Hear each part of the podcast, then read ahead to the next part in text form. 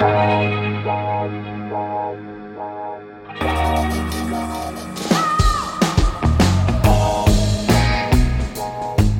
à lire, un podcast de Bernard Poirette.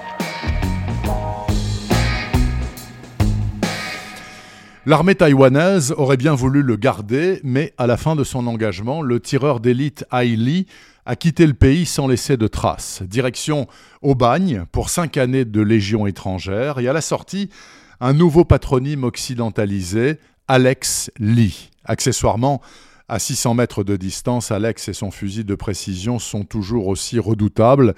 C'est lui qui descend du train en gare de Pise à 6h22 du matin. Il est en mission en Italie. Sa cible, un proche conseiller du président taïwanais devenu apparemment problématique. Au même moment, à Taïwan, sont retrouvés morts deux officiers, l'un de la marine, l'autre de l'armée de terre. À l'inspecteur chargé de l'enquête, il est très vivement conseillé de conclure au suicide mais le superintendant Wu, qui est à une semaine de la retraite, est fort peu sensible aux pressions, même quand elles viennent de très haut.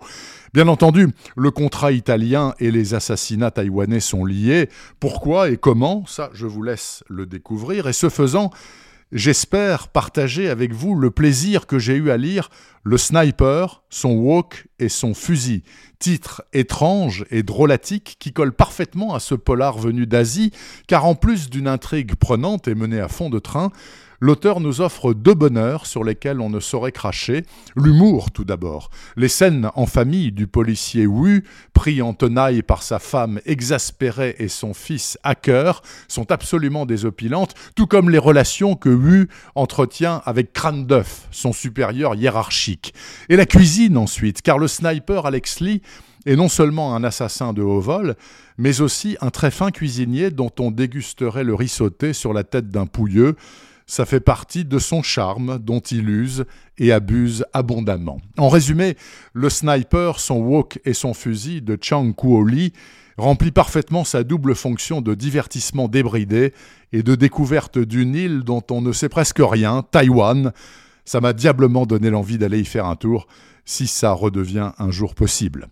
Le sniper, son wok et son fusil vient de paraître dans la série noire chez Gallimard. Retrouvez le podcast C'est à lire avec Bernard Poirette sur toutes les plateformes de téléchargement. Et rendez-vous sur le site bernardpoirette.fr pour vous abonner à la newsletter et être informé dès qu'un nouvel épisode est publié. Suivez toute l'actualité du podcast C'est à lire sur les pages Facebook et Twitter de Bernard Poirette.